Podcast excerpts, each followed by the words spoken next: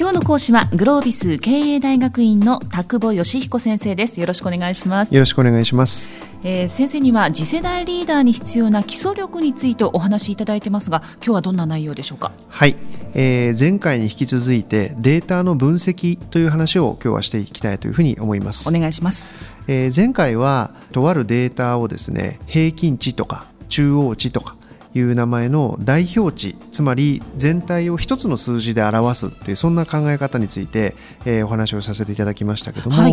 今日は、えーまあ、これも皆さんが普段からやられていることだと思いますけども例えば時系列に並べてみるとか、うん、棒グラフで並べてみるとか、えー、例えば何パーセントなのということでこう円グラフにしてみるとか、はい、えー、そんなことを考える時の注意点というものを少しお話をしたいなというふうに思います。お願いします、はいえー、まずですね一番よくあるパターンというのは時系列に並べる分析っていうのはあると思うんですね。そうですね、よく使いますね。でまあ、何年から何年までということで、時系列でこうデータを並べていくっていう、まあ、そんな話なわけですけどもその時に、えー、一番最初にまず注意をしていただきたいのは時系列で並んでいるデータは本当に連続しているかっていう話ですね。うん、どういうことですか、はいえー、例えば1990年から2010何年までのデータ、えー、何十年分のデータを取ってきたとしましょう。はい、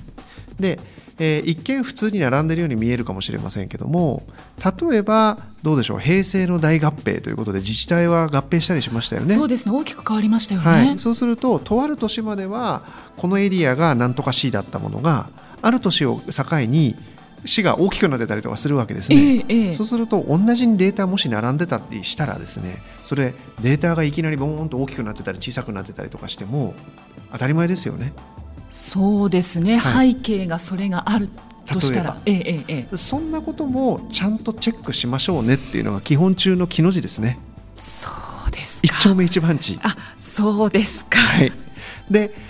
当たり前のことなんですけども、えー、例えばそんなこと。私もですね、えー、昔三菱総合研究所という会社にいた時に中国の石炭のデータを集めてたらですね、はい、やっぱりなんかこう明らかに変なポイントがあったんですよね。なんか連続してるとはとても思えない。でよくよくいろいろ調べてったらですね統計の対象にしている場所がある年を境に変わってましたってことが分かりました。えー、そういうことあるんですね、はい、なので具体的に言えば去年までは A というところが統計の対象になってたのを、はい、ある日突然 A をやめて B にしましたみたいな、えー、でそんなことすらも実は結構起こってるかもしれませんあ知らないだけで、はい、なのでなんかちょっと変だなと思うようなことがあったら、はい、ちゃんと注釈みたいなものをしっかり読んで確認をするとか要するにつながっていそうなデータは本当はつながってないかもしれませんからそんなことをまず確認していただくっていうのは実はものすごく重要なことだったりもします。見た目だけを鵜呑みにしてはいけないわけですね、はい、そうですね。それから2つ目注意をしていただきたいなと思うのはえー、時系列のデータの場合はですね特に縦軸と横軸の取り方によって S 型が全然変わってきてしまうということですね。うん具体的には。例えば横軸に時間を取ったとしましょうか、はい、そうすると30年50年という長いスパンで見るとなだらかに例えばこう上昇しているみたいな例えばそういうデータがあったとします。えーえーはい、でもこれを3年間だけにこうキュッと縮めたようなデータの取り方をするとですね、ええ、そこだけ局所的に見るとものすごく起こってるように見えるグラフとかっていうのも当然あるわけですよね。あその3年に限っては落ちている。落ちてると、うん、でもトータルで見ると徐々に徐々に上がっている右肩上がりになってる、はい、つまり何が言いたいかというとですねグラフを作っている人にはグラフを作っている人の意図があるわけです。例えばその3年間の短いグラフを作って落っこっちゃってるから特別な予算が欲しいみたいなことを主張したい人がいるならば落ちてるところが分かりやすいようにグラフを作ればいいわけです。あそこだけをフィーチャーして作っていくと、はい。はい、でも全体傾向としてはなだらかに上がり続けてるよね。だから特別な予算なんていらないよねって主張したければ長い尺で取ってあげたらいいわけですね。はい、確かに。で何が言いたいかというと意図があるということなんです。グラフの作り手には意図があるし表の作り手には意図があるし分析をする時っていうのはそういうことも含めて読み込みにいかないとミスリードされてしまったりとか本当に大事なことっていうのがよく分からなくなってしまうみたいなことがあります。数字の向こう側の人間の感覚と自分が合ってるかどうかそういうことを確認していくということもすごく大事ですね。なるほど、はい、それからあのデータの分析をする例えば時系列の分析をするっていう時にですね一つお気をつけいただきたいなと思うのが皆さん多くの方が Excel っていうソフトを使ってると思うんですね。はい、はい、使っています。でデータのプロットをします。で綺麗なグラフがパッと書けます。ええ、でちょっと手の込んだことをやる方はですねその、えー、線をですねマウスで掴んで右クリックをして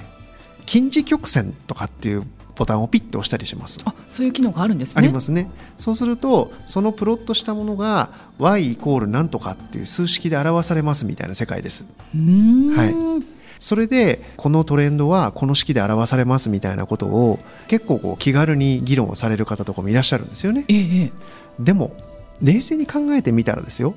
連続しているデータであるかもしれないけども例えばリーマンショックの前と後では世の中の様相が全く変わってるわけですよね。はい、そうするとリーマンショックの前からリーマンショックの後までを一つの線で表現しようっていうことが本当に正しいかってことです。うんそうするとリーマンショックの前までを一つの線として、ええ、リーマンショックの後をもう一個の線として議論した方が自分たちの感覚にも合うよねっていう話であればあえてつながっているデータを切って分析するっていうようなことだってあってしかるべきなはずですね。うんそうですね、はい、つまり繰り返しになっちゃいますけども目的は何なのか何を分析したいのか、えー、そういうまずは分析の前に数字遊びにならないように目的原点に変えるということを、えー、ぜひ頭の中に置いといていただけたらなというふうに思います。それでは先生今日のまとめを改めてお願いします。はい、えー、今日は、えー、時系列に分析するということを、えー、中心に議論をしてきましたけどもまずデータが本当につながっているのかのチェック。それからグラフになっているのであれば縦軸横軸のスケールの取り方、えー、こんなものにぜひチェックをしてくださいという話。それから全ての分析に言えることですけどもやはり何のための分析なのか。何を知りたいから分析をするのかという原点に立ち戻って数字遊びにならないようにすると、えー、こんなことに気をつけていただけたらなというふうに思います。今日の講師はグロービス経営大学院の田久保義彦先生でした。ありがとうございました。ありがとうございました